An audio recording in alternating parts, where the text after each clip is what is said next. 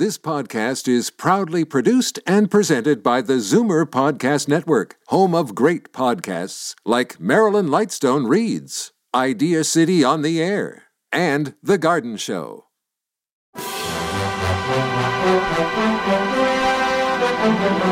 It's Zoomer Radio's Theater of the Mind with Frank Proctor.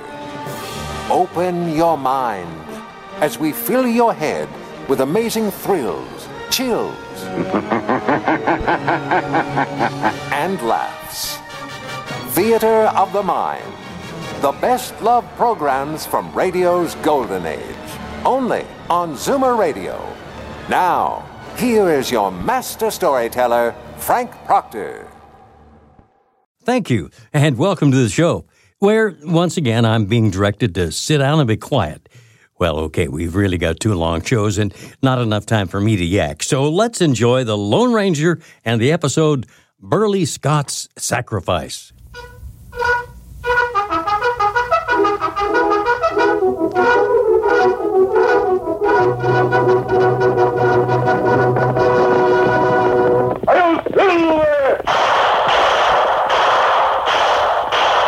A fiery horse with the speed of light, a cloud of dust, and a hearty hi silver. The Lone Ranger.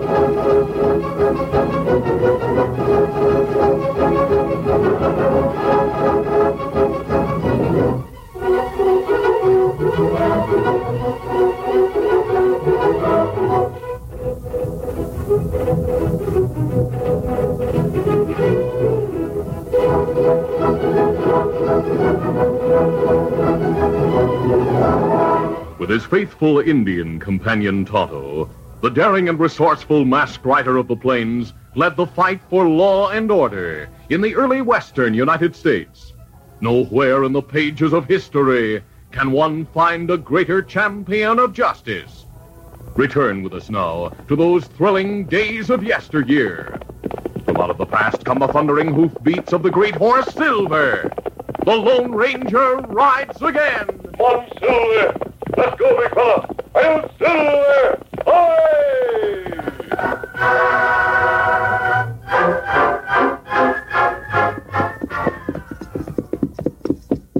Burly Scott rode the trail toward Pecos with his companion, Luke Baker. Burly, recently released from prison, was tough and hard. As they rode, he spoke grimly. Should have heard the warden giving out with a lot of gab about getting a fresh start, Luke. Fool thinks I'm going to forget those three years at hard labor and go straight. That's a laugh. Got any plans, Burly? Yeah. Yeah, I got plans. Maybe you could get another gang together and we can That'll come later, Luke. What do you figure on doing in the meantime? Something I've thought about for some time. Let me show you something. Ho, Ho, ho, ho, hold on. Here. Look at this. well, what do you know? Nobody'd suspect you'd be wearing a fancy gold locket on a gold chain under your shirt. Listen, Luke, if you want to make jokes, I'll Hey, blow now, your... now, take it easy, Burly. It's no use getting riled at me for nothing. I, uh, surprised to see you have something like that, that's all. I don't like to be laughed at, you savvy? Sure, sure. Uh, what about the locket? I'll open it. Look, Hey, that's sure a mighty pretty little girl. Pretty woman, too. Who are they? my wife and kid. The young one was two years old then. That was ten years ago. Oh, where are they now, you know? My wife left me when she found out I was an outlaw and took the girl, little Sally, with her. I never saw them again. It was tough. Yeah. Yep. Yep. Yeah, come on. Uh, Why did you show me that, Burly? What's it got to do with your not starting another gang right now? Plenty. After she divorced me, my wife married someone else. An hombre named Fairfield who owns a ranch near Pecos. You don't figure on stopping in to see him after all these years, do you? Listen, Luke. An old pal of mine was brought to the prison a couple of months ago. He told me my former wife was dead. Died last year. He also told me Jack Fairfield was worth plenty. The ranch he owns, the Bar F, is mighty prosperous. What's that to you? My pal found out that Fairfield thinks the world of Sally. She's 12 years old now. I figure she thinks he's her real father. Well, that's all good for the youngsters, I see. Now, maybe it is. But I aim to make Jack Fairfield pay plenty for me to keep my mouth shut. And what if he doesn't? I'll tell Sally the truth. And if that doesn't work, well, I'll find some other way to make him pay off. Oh, come on, Burly, give up this local idea. We get to Pecos, I can get some hombres together and we can form My a new- mind's made up, Luke. No use trying to talk me out of it. Now let's get a move on. Get up there. Get Come him. on. Oh.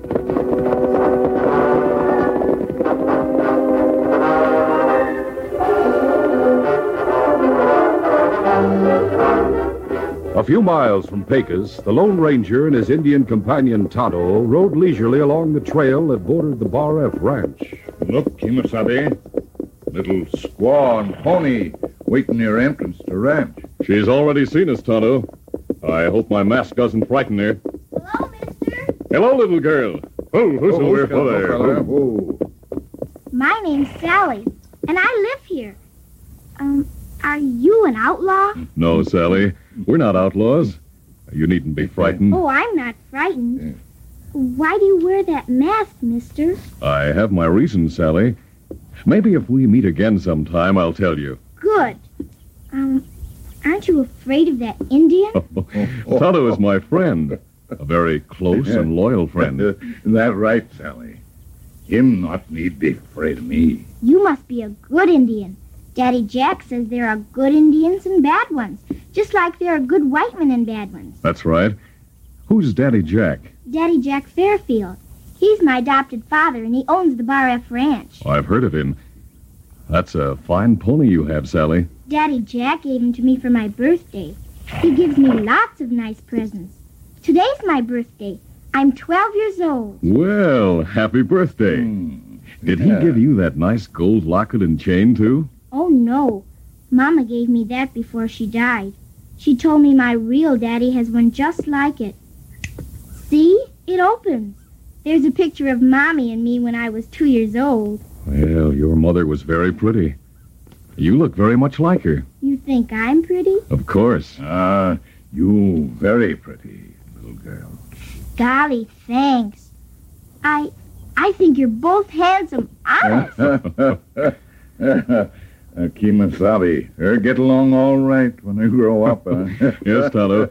We might ride this way in about six years and see if Sally still thinks we're so handsome. You're joking with me. But I hope I'll see you again soon. And then you'll tell me about the mask. I'm sure we'll see you again, Sally. Well, I have to go now. I'm having a birthday party this afternoon. Goodbye, mister. Goodbye, Tonto. Goodbye, Sally. Get up, Scotty. Get up. Ah, oh, her nice little girl. Yes, she is, and well mannered. It's evident she's been brought up in the atmosphere of affection and security every child needs. Come on, Silver. Come up, Scout.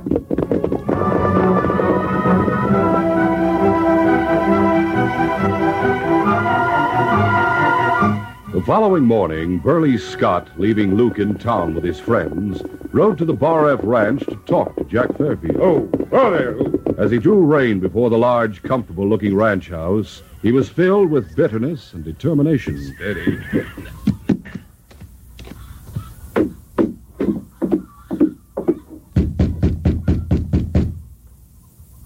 Burly stood waiting a moment. Then the door was opened by a kind faced, motherly looking woman. Good morning, sir. Morning. I came to talk to Jack Fairfield. It's important. Oh, I'm sorry, but Mr. Fairfield left on the early stage for Stockton on business. I'm Mrs. Atkins, the housekeeper. Can I help you? Nope. When will Fairfield be back? He'll return on the noon stage tomorrow. Are, uh, are you married to Mr. Fairfield? I know his wife died last year, but maybe he. sakes, no. As I told you, my name is Atkins, and I'm just the housekeeper. You know, between you and me, I think Jack Fairfield was too much in love with his wife ever to marry again. Oh. I'm mighty lucky in a way. Being a widow, I jumped at the chance to come here and sort of look after things for Mr. Fairfield, the poor man. Ah, 'twas quite a blow to him, losing that sweet wife of his, and them having little Sally to raise. Sally? Oh, yeah. She's his uh, little girl, you know. Mhm. Pretty as a picture and sweet as can be. He's like putty in her hands. but but so are all the others around here. The girl, she, uh, she likes her uh, father a lot, hmm? Oh, just crazy about him, and no wonder. She's the apple of his eye, and he's always doing things for her and buying her presents. Uh, if you want to leave your name, I'll tell him you were here. Never mind. I'll come back tomorrow afternoon. Goodbye, ma'am. Goodbye, sir. As Burly walked toward his horse, Sally ran around the house. Hello, mister. Hello. Who are you? I live here. I'm Sally Fairfield. Oh, so you're. You're Sally, hmm? Hmm, You look just like your mom. Oh, you knew Mama? Yeah, I, I met her once. Why are you scowling like that? Are you mad at somebody? No, I, I ain't mad. Daddy Jack says being mad never helps anybody. Daddy Jack. Uh huh. That's my adopted father. That's why I call him Daddy Jack. Mama told me my real father was the only one I should call Daddy. She told you that? Uh huh. What else did she tell you?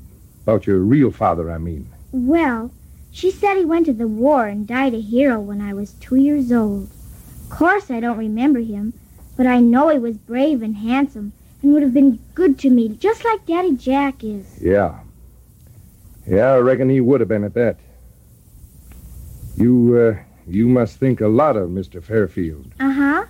Are you a friend of Daddy Jack's? Well, not exactly. I, I came to see about a job, you might say. I'd like if you came to work for Daddy Jack. Well, you, you would? Uh huh. I like you. Now that you're not scowling, you look real kind and sort of sad. What's your name, mister? Well, uh, tell me first, what, what was your real father's name? Do you know? I just know him as Daddy. Mama never told me his other name. Oh, well, well my name's, uh, just call me Scotty. All right, Mr. Scotty. Maybe if you come to see Daddy Jack when he gets home, I'll see you again. You'll like him a lot. Yeah, sure. Well, I gotta go on to town now, Sally. Steady. You will come back. Maybe. Be. Be a good girl, Sally. Goodbye. Goodbye. Get up.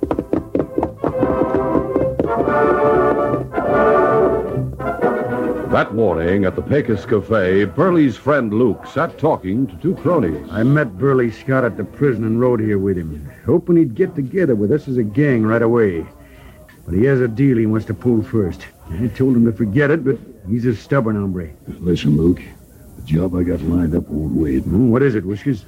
I got talking to some cowpokes in here last night.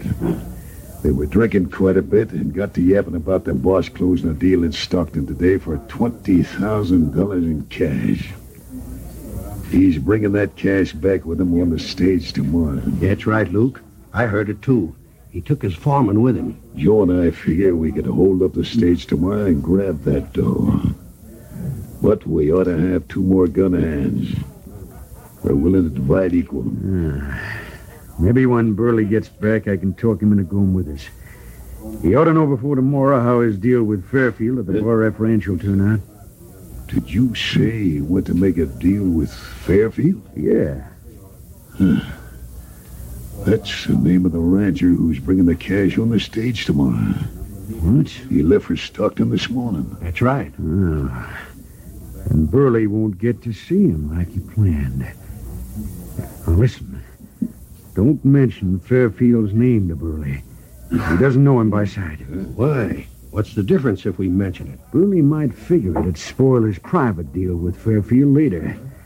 When Burly gets back to town, I'll talk him into going with us tomorrow. We'll hold up the stage and grab that 20000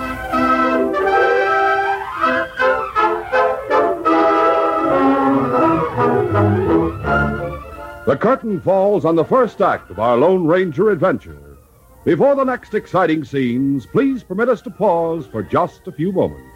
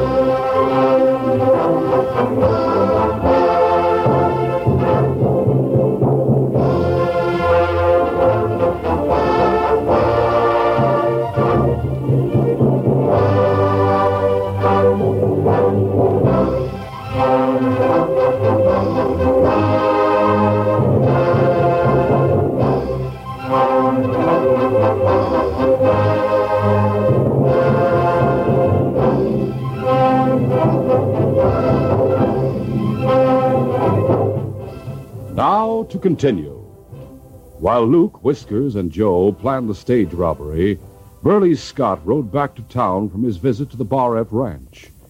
He had been greatly moved by his meeting with his daughter Sally, and her words had taken the bitterness from his heart. Oh, oh there. Oh, steady. When he finally reached town and met Luke and his two friends in the cafe, Burly had come to a decision. Well, here's Burly now. Sit down, Burly. Sure. Meet my friends, Whiskers and Joe. Fellas, this is Burly. Yeah, all right. Howdy, Burly. How'd you make out? Luke, I'm taking your advice. I'm forgetting the whole thing. Good. Glad to hear it. Burly, we got a job lined up for tomorrow, and we're counting you in. Suits me, whatever it is. And we'll leave here and head into New Mexico territory. Now tell me what it is you have in mind. The following morning, Tonto went into Pecos for supplies. When he returned later, he brought news of interest. Oscar, no para. Easy, Scout. Easy, I've been waiting for you, Tonto. We'll break camp this morning and run. Sabi. Me see two men. We get hand billed out in El Paso. One feller tall, wear whiskers. Other stocky. You saw them in town? Ah, them riding from town, heading for trail to Stockton with two other fellas. We'll pick up their trail and follow them. Here, Silver. Easy, steady, big fellow. Scout, easy, fella. One Silver. Come up, Scout.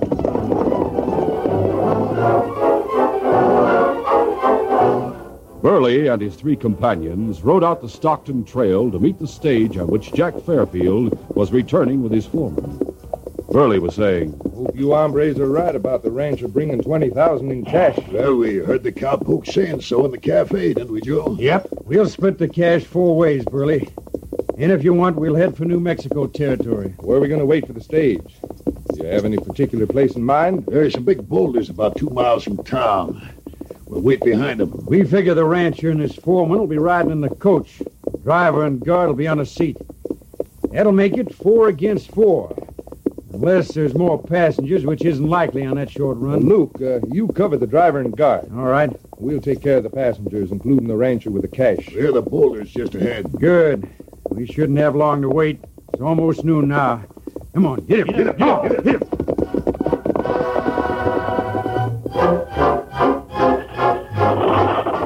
A short distance away, the stagecoach creaked and bumped along the trail toward Pecos. Jack Fairfield and his foreman, Tex, sat in the coach. Tex was saying, I'm sure glad I don't have to ride in one of these contraptions off of Mr. Fairfield. It sure is tough riding. A little bouncing around will do you good, Tex. You'll appreciate that roan I gave you a lot more. I sure will. Don't see why we didn't ride horseback in the first place. You forget the pony cart that's lashed on top of this stage, Tex. I promised Sally I'd get her one, and I didn't want to wait for it to be shipped. Decided to take the stage and bring it back with me. Oh, yeah, I did forget. Man alive, she go loco when she sees that. You sure are good to her, boss. You and the hands spoil her far more than I do. But she's worth it. Yep, she sure is. We'll soon be coming to our... Holy mackerel, look, outlaws! Oh, there! Why, Jiminy, I'll Hold get your fire, Tex. We're like sitting ducks inside this old rattle trap. Anyhow, we have nothing to lose, and the stage isn't carrying valuables. Four of them, boss. Luke, you cover that driver and guard. Right, I got him covered. Two of you. Keep your guns holstered and get out. Come on, Tex. Now stand together with your hands up. We got you covered. We're reaching high, mister. Get their wallets, Whiskers. Right. Yeah, I got him. Open them, Whiskers. Right. Hey. Only a few paper dollars in each of them. What? Thought you said one of them had 20000 in cash. Yeah, he's tricking us. Search him, Burly. Keep him covered. Yeah. Hey. Nothing in their pockets in the way of cash. Which one of you is Jack Fairfield? I am. Jack. Jack Fairfield. That's right. And the 20000 you're after was deposited in the Stockton Bank. I'm not fool enough to carry it with me. You're lying.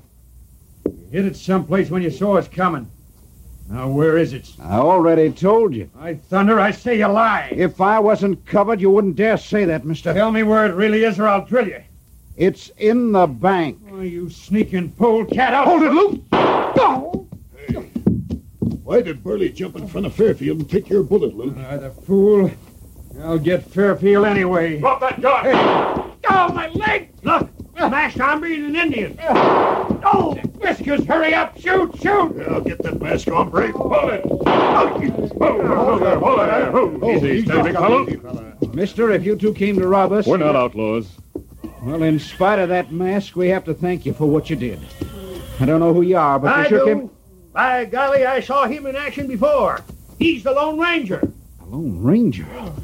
I've heard of you and your friend. We're grateful, mister. By thunder, all four of the outlaws are wounded. In fact, this one here looks like he's dead. He's the one who saved my life. Saved your life? Yes. He jumped in front of me and took the bullet when the one over there fired at me. Uh, this is my foreman, Tex. Howdy. I'm Jack Fairfield. Oh, yes. Well, Tex, if you'll cover those outlaws, Tonto will bandage their wounds while I look after the one who saved Mr. Fairfield. Right, I'll get the guns and watch him. This man is alive but unconscious, but I'm sure he'll be all right. I'll loosen his collar. What's that around his neck? Gold chain and locket. Oh, wait. I've seen this before. A little girl. Your adopted daughter, Sally, wore it. Yes. If anything's happened to. Hold on. That's not the one Sally wears. Hers is brightly shined. His is dull looking. Now, look here.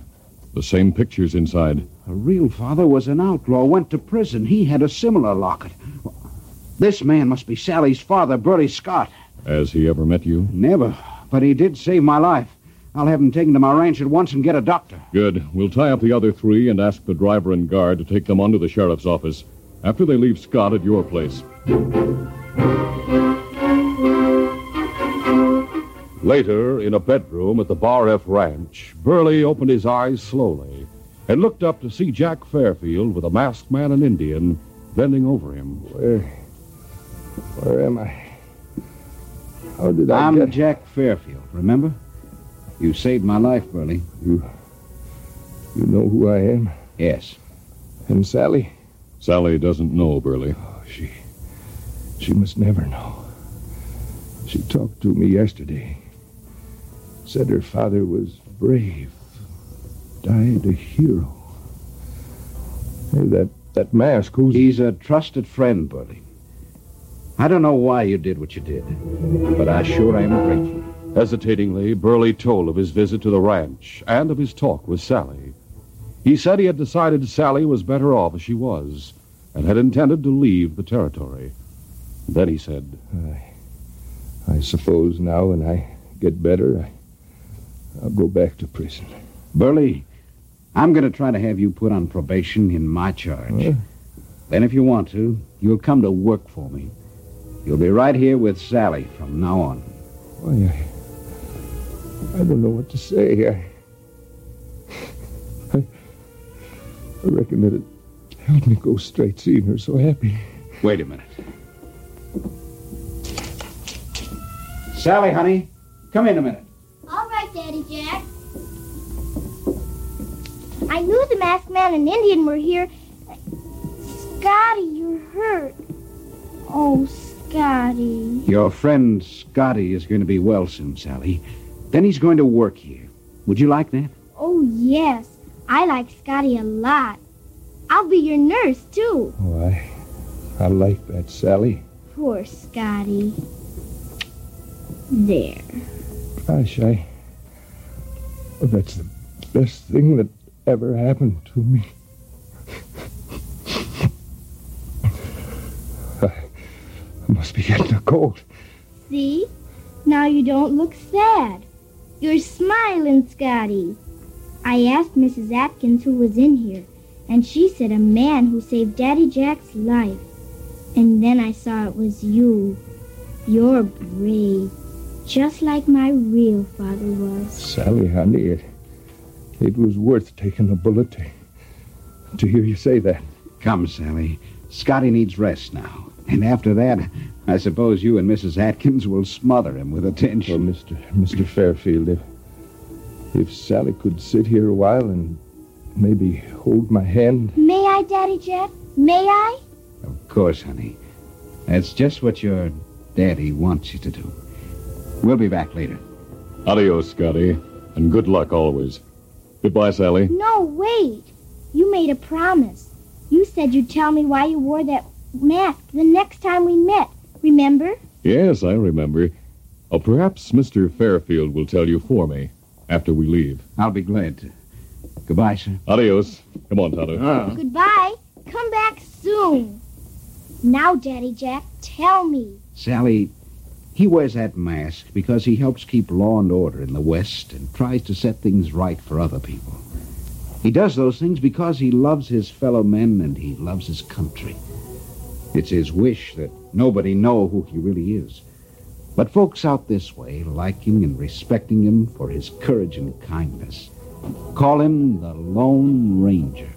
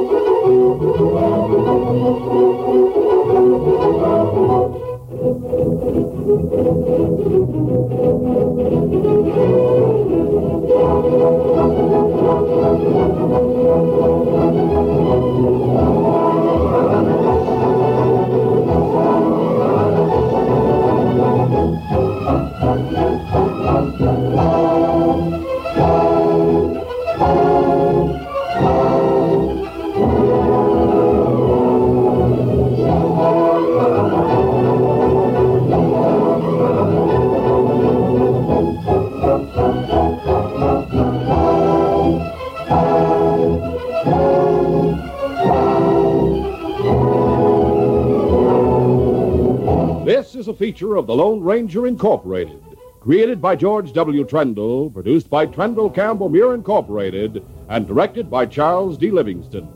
Tonight's drama was written by Dan Beatty.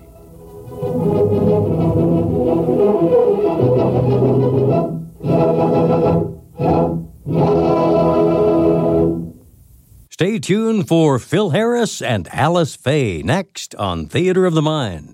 You're listening to Theater of the Mind on Zoomer Radio, AM 740 and 96.7 FM in downtown Toronto. Time now for Phil Harris and Alice Faye. Lights out. Everybody.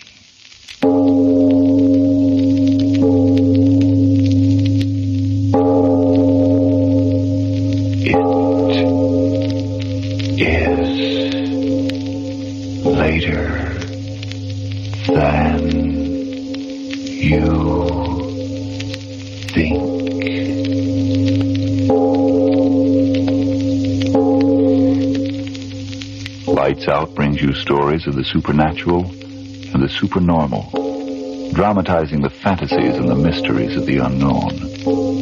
We tell you this frankly, so if you wish to avoid the excitement and tension of these imaginative plays, we urge you calmly but sincerely to turn off your radio now. This is Arch Oboler. For Ironized Yeast tonight, a story of that still small voice which civilized men call conscience. And now, lights out. Everybody.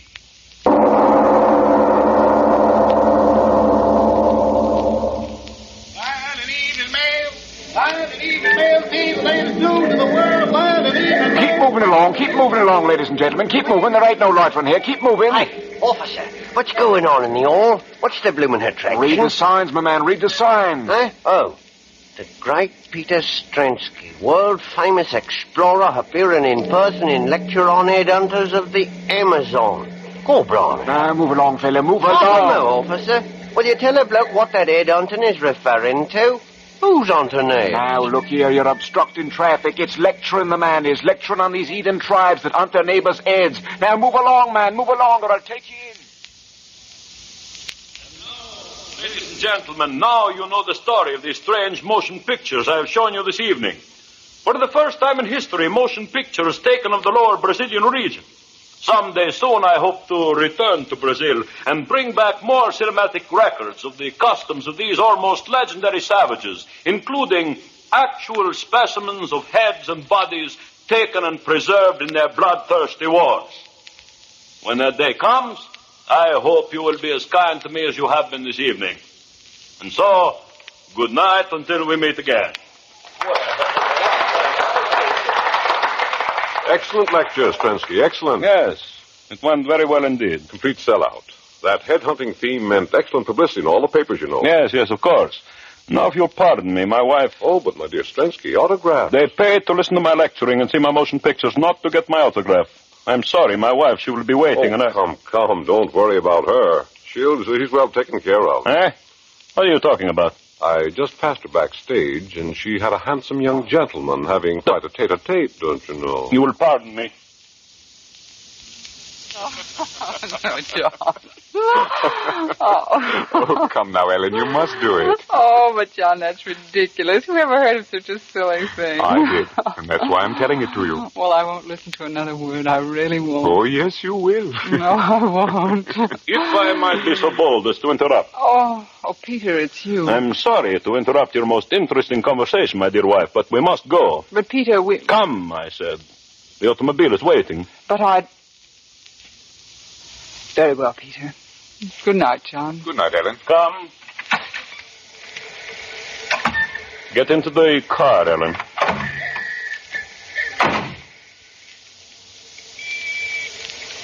Why don't you say something, Peter? Yes. Yes, I will say something. This. Well, why don't you speak? Why don't you cry? I wouldn't give you the satisfaction. So, you save your tears for him, too. Say something. I'm leaving you, Peter. Leaving me? What are you talking about? I spoke clearly enough. I'm leaving you. Don't be a fool. I'm trying not to be. That's why I'm leaving you. I should have done it a long time ago. You'll go to him. No, I'm going to divorce you first, Peter. Divorce? I won't have any difficulty about that, I'm sure. No. Never a divorce for me. Never. You'll have no choice. Please stop the car. Yes. Goodbye. Ellen, I'm sorry for you, Peter. No. I'm sorry for you. And him.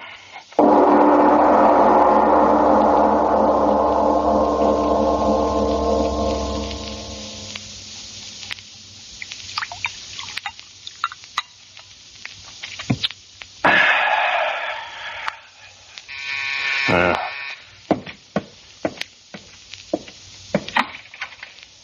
well, come in, Ellen. Come in. And you too, young man.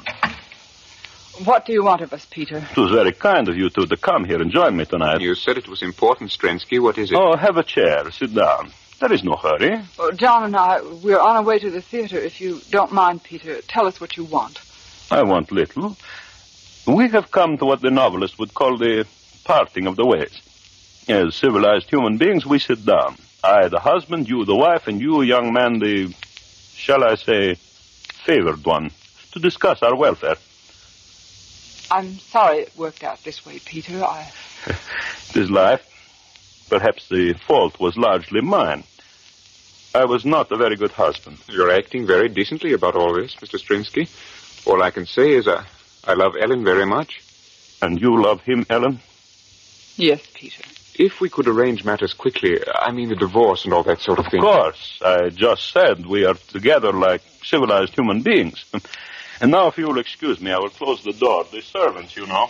He's acting surprisingly well about it all, Ellen. I'm not so sure, John. So, now what I have to say, I say in complete privacy. Peter, just why did you want John and me here? Yes, we should come to the point. You and I, Ellen, I suppose there is no use talking about us anymore. Is there? No. So, all right, I will be a gentleman. I will withdraw as gracefully as my clumsy self will permit. First, then, we will sign the papers. Papers? I want you to waive dower rights. Oh, just as you wish. Excellent. So here is the legal form as drawn up by my solicitor. I assure you it's quite in order. You will sign first, young man. Me? Yes, yes, as a witness, you understand? Oh, very well. My, my pen. No, no, no. Use this one, please. Here. Oh. Oh, oh, I'm sorry. Oh, John, what's the matter? Oh, nothing. Just a scratch. The, the pen point. Oh, I'm so clumsy. John, Oh, I- it's nothing, really. See, the pen point hardly broke the skin. Yes, but it did break the skin. Oh, yes, John. You see a drop of blood. Oh, it's nothing at all. Just a scratch. Unimportant. Hmm. Why did you laugh like that, Peter? he said unimportant, and yet it is the most important scratch your young man has ever known. How's that? What do you mean, Peter? What, what's wrong? You feel something, John? What? A constriction between the eyes, perhaps, or maybe a strange pounding of the heart. Peter, Peter, or what have you perhaps, done? John, your vision blurs. You hear strange sounds in your ears. A great lover? Peter, answer me. What have you done? John, are, are you all right? Tell me, are you all right? I don't know. My head is so strange. I, I John, what think is I'll it? sit down. Peter, what's wrong with him? What's wrong? Hmm. John, John, what do you... Your, your lips... You cannot speak, can you, John? If you open your mouth, the words will be your last. A great lover? Peter, tell me. Tell me, have you done something to him? Have you? John, look at me, darling. Speak to me. Tell me what's the matter. Yes. John. Yes, speak, John. I, I, John! Peter, help me. He's fallen. Peter, help me. Help me. Help you? But, John, look at him. Look at him. He, he's ill, dying. Doctor, get a doctor. Not a doctor, my little wife. Doctors cannot restore even great lovers after the poison of Boracata has entered the veins. Poison. That pen. That scratch. Ellen, you must. So, the thought of your lover's death draws the blood from your head and you faint, eh, my little wife? When you awaken, you will wish that you died with him.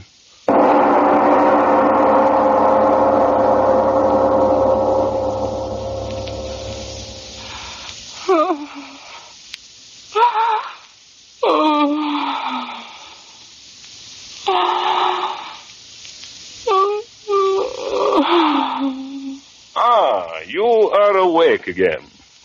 My arm. You are bound in a chair. It is most discourteous of me, I know, but then, as you may remember, I always was a barbarian. John. John. You will keep your voice down. John. You've got to tell me. Where is he? Why am I down here? John's not dead. He can't be dead. He, there on that table, under the sheet. Not John. Yes, John. John, you've killed him. Let me loose. Let me go to him. Stop that. John. Stop making John. that noise, you mad woman. Stop it. Stop it, I say. Ah. All right, I'll stop you then. I'll stop you. Mm. All right. There, my little wife, scream, yell, rave all you want. This gag over your mouth serve its purpose well. Go on. Go on. You amuse me.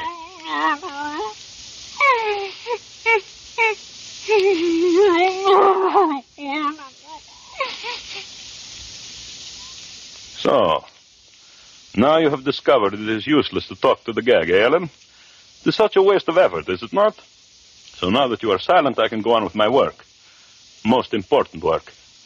Yes, you were right about what was on this table here. See? I throw off the sheet. and he was such a handsome man. Well, I must get to work. Ah, you no longer try to speak, my little Ellen.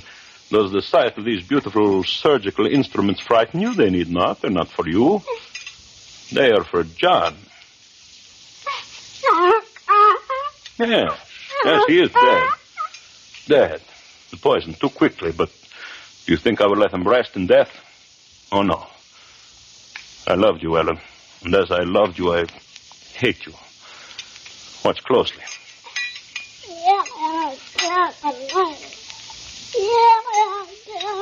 What?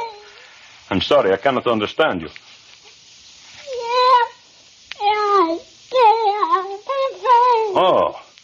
You ask me what I'm going to do. The knives, sharp knives, you see them? No, they are not to dismember your precious John. Flesh buried, decays, and is gone.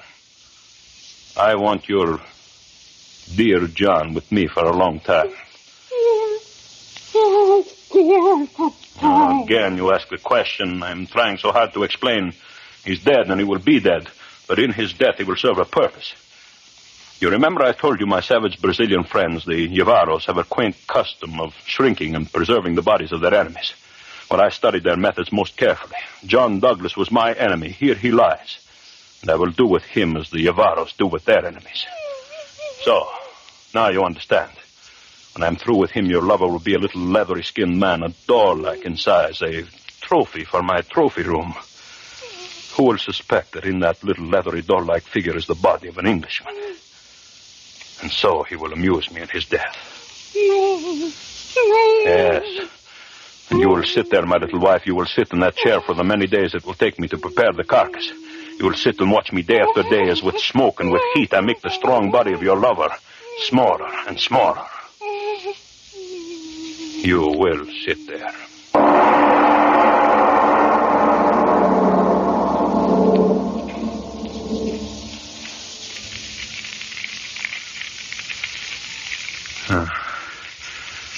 Fire is warm.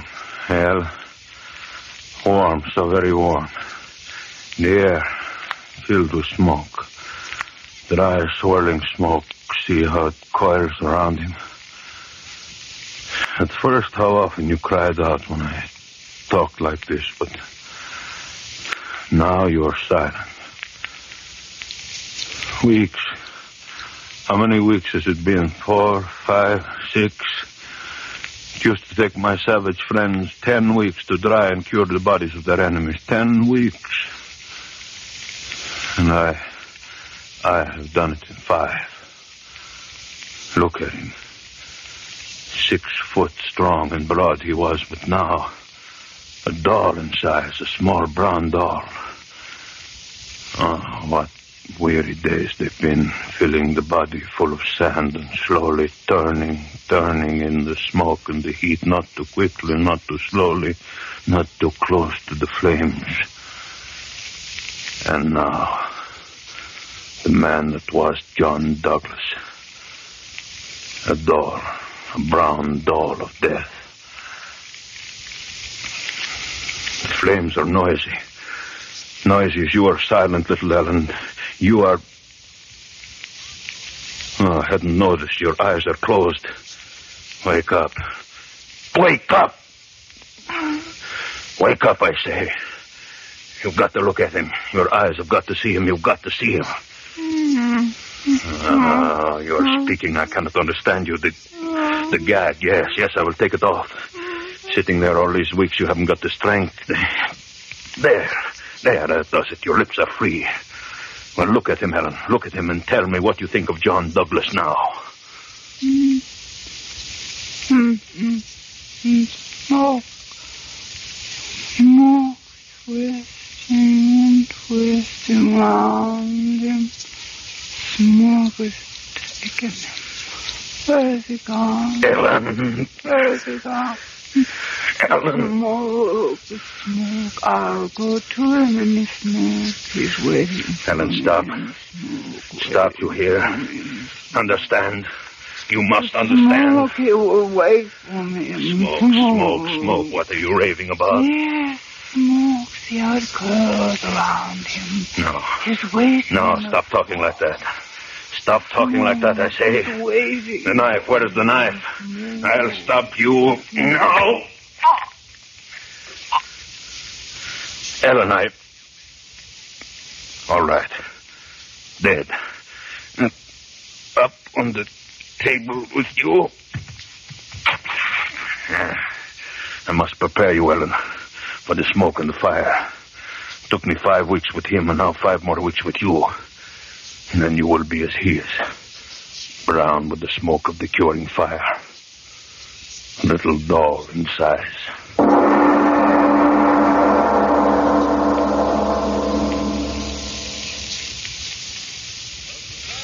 The Kayans, the Borneo, and the Celebes are not the only savage tribes which indulged in this most curious pastime of collecting human heads as trophies. In my travels in far off places, I have come across at least 20 other races who participate in this strange custom. Let's get out of here, Mamie. Why, the man's as dry as dust. Oh, but who cares about headhunting men and the likes of that? Let's get out of here and go to a cinema. Squat. Oh, all right, all right. And they went raiding and killing their enemies, uh, generally in nocturnal surprises. These savages severed the heads of the dead and returned with them to their villages. Members of the tribe believe their rank in the next world depends upon the number of heads secured.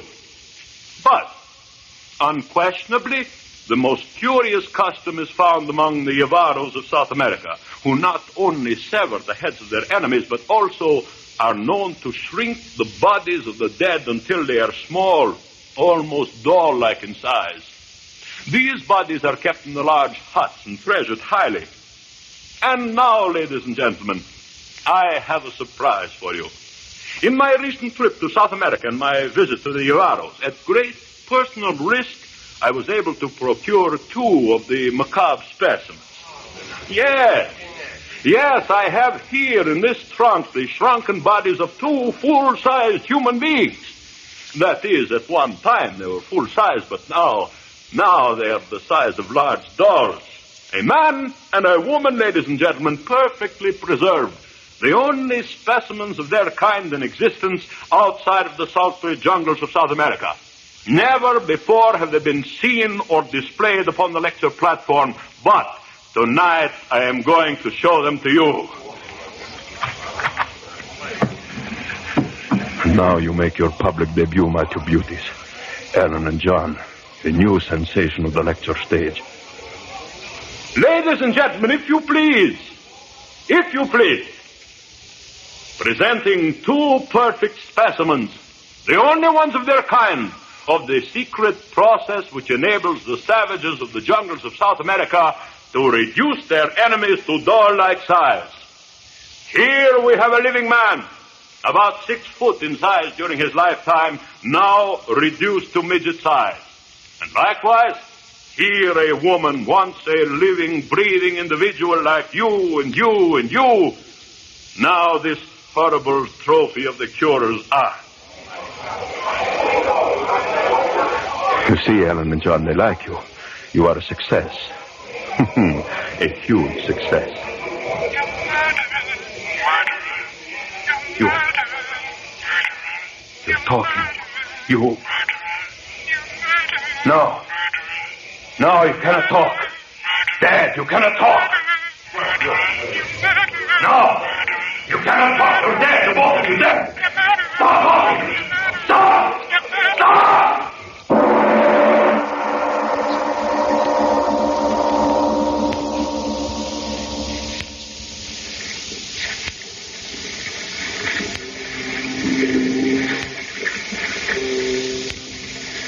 Sure, Captain, it's a strange passenger we got aboard this time, I must say. Oh, you mean Strensky?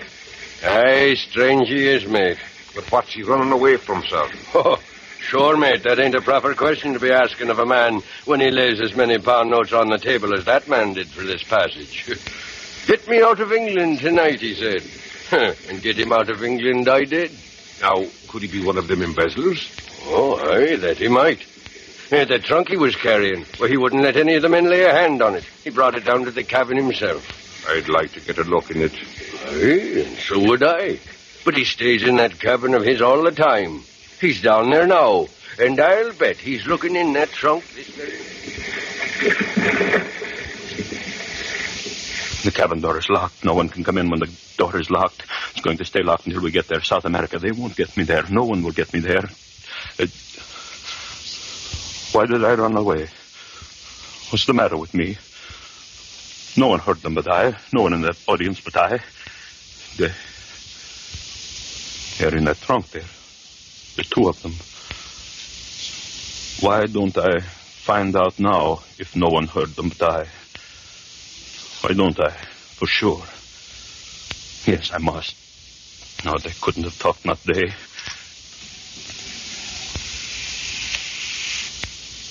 The two of you lying there. You didn't talk, did you? No. No, of course you didn't. You're dead. You're more than dead. Hollow flesh shrunk by the smoke of heat until you're smoky little dolls. Aaron and John, I'm free of you forever. Forever. You, Alan. Thing that was Alan. Why don't you say something? Again. I heard you again, the two of you. I heard you. No. Stop it. Stop it. Stop it. Stop it, you little things. You can't speak. You're dead, burned in the flames. Stop it.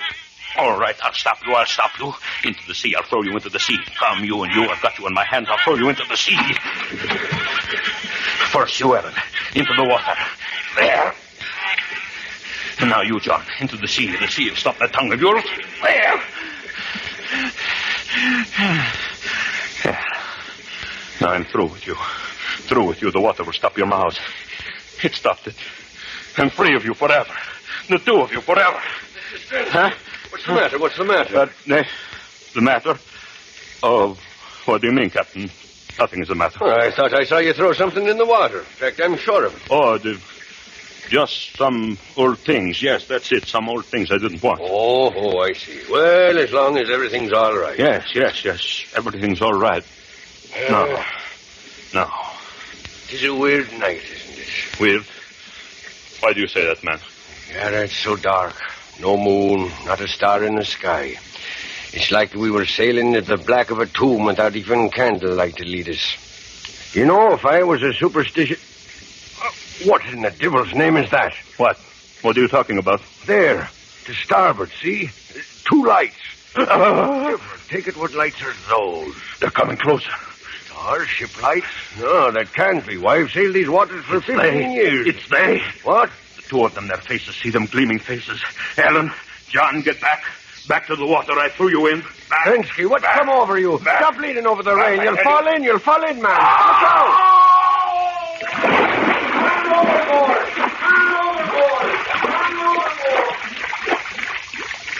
Help! I fell in. Help me!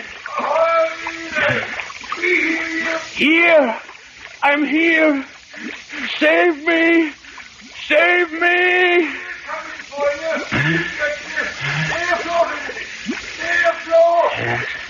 Yes, I'll stay afloat. They'll save me. I won't die. I won't. They'll save me. No, Peter. Huh? Take his other arm, Evan. I have his leg. No. Let go of me. Let go. Come, Strensky. Join us. No. Stop. Ellen, John, the two of you, stop. You're pulling me under. Drowning me. Drowning me.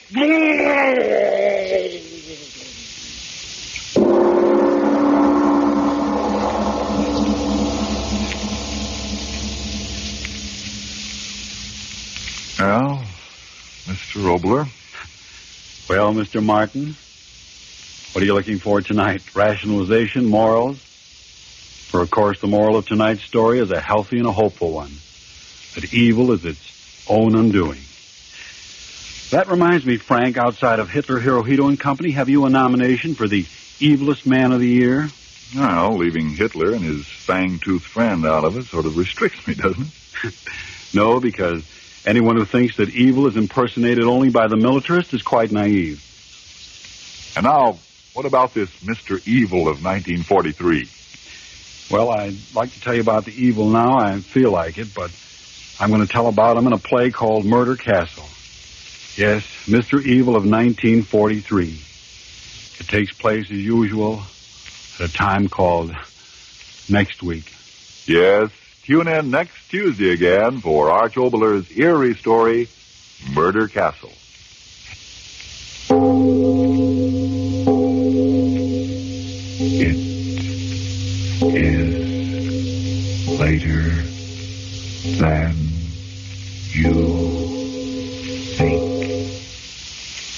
Thanks for listening. Tomorrow night, it's Sherlock Holmes, followed by My Favorite Husband. Thanks to Joel Schoenwell and Paul Stringer for technical support. The executive producer for Theater of the Mind is Moses Znaimer. I'm Frank Proctor. Have a great night. This podcast is proudly produced and presented by the Zoomer Podcast Network, home of great podcasts like Marilyn Lightstone Reads, Idea City on the Air, and The Garden Show.